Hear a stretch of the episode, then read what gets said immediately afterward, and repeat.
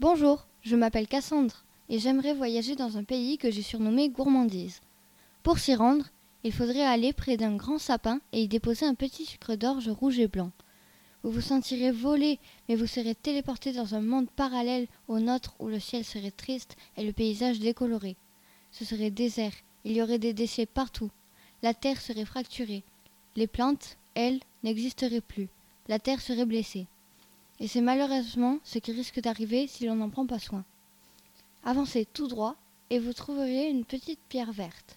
À partir de là, il faudra avancer de deux kilomètres vers la gauche. Là, vous trouverez une licorne Pégase. Attention, inclinez-vous avant de lui monter dessus.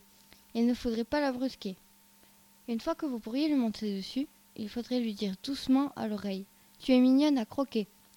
Elle vous saluerait en guise de remerciement et décollerait fièrement. Ensuite, elle traverserait un arc-en-ciel et un monde magique, magnifique, fantastique apparaîtrait devant vos yeux avec des papillons géants. Quand vous atterririez, vous sentirez le bonheur vous envahir. Vous vous sentirez très bien. Très très bien. Et si j'étais vous, je me lèverais le matin, sortirais de ma maison en tiramisu aux meubles en caramel pour aller dans mon jardin cueillir des bonbons dans les arbres. Puis j'irai boire dans la rivière de cola qui serait à côté de chez moi. Donnerai à manger aux poissons impératifs. Je me baladerai avec mes deux amis, Sucre d'orge et Clara Miel.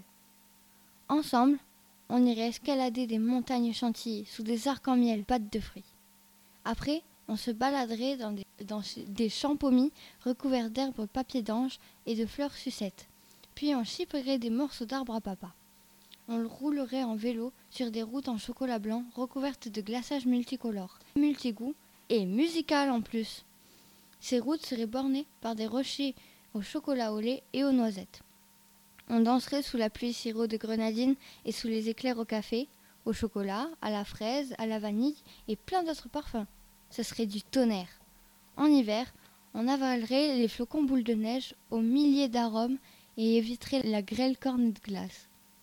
On irait même sur la lune croissant au beurre.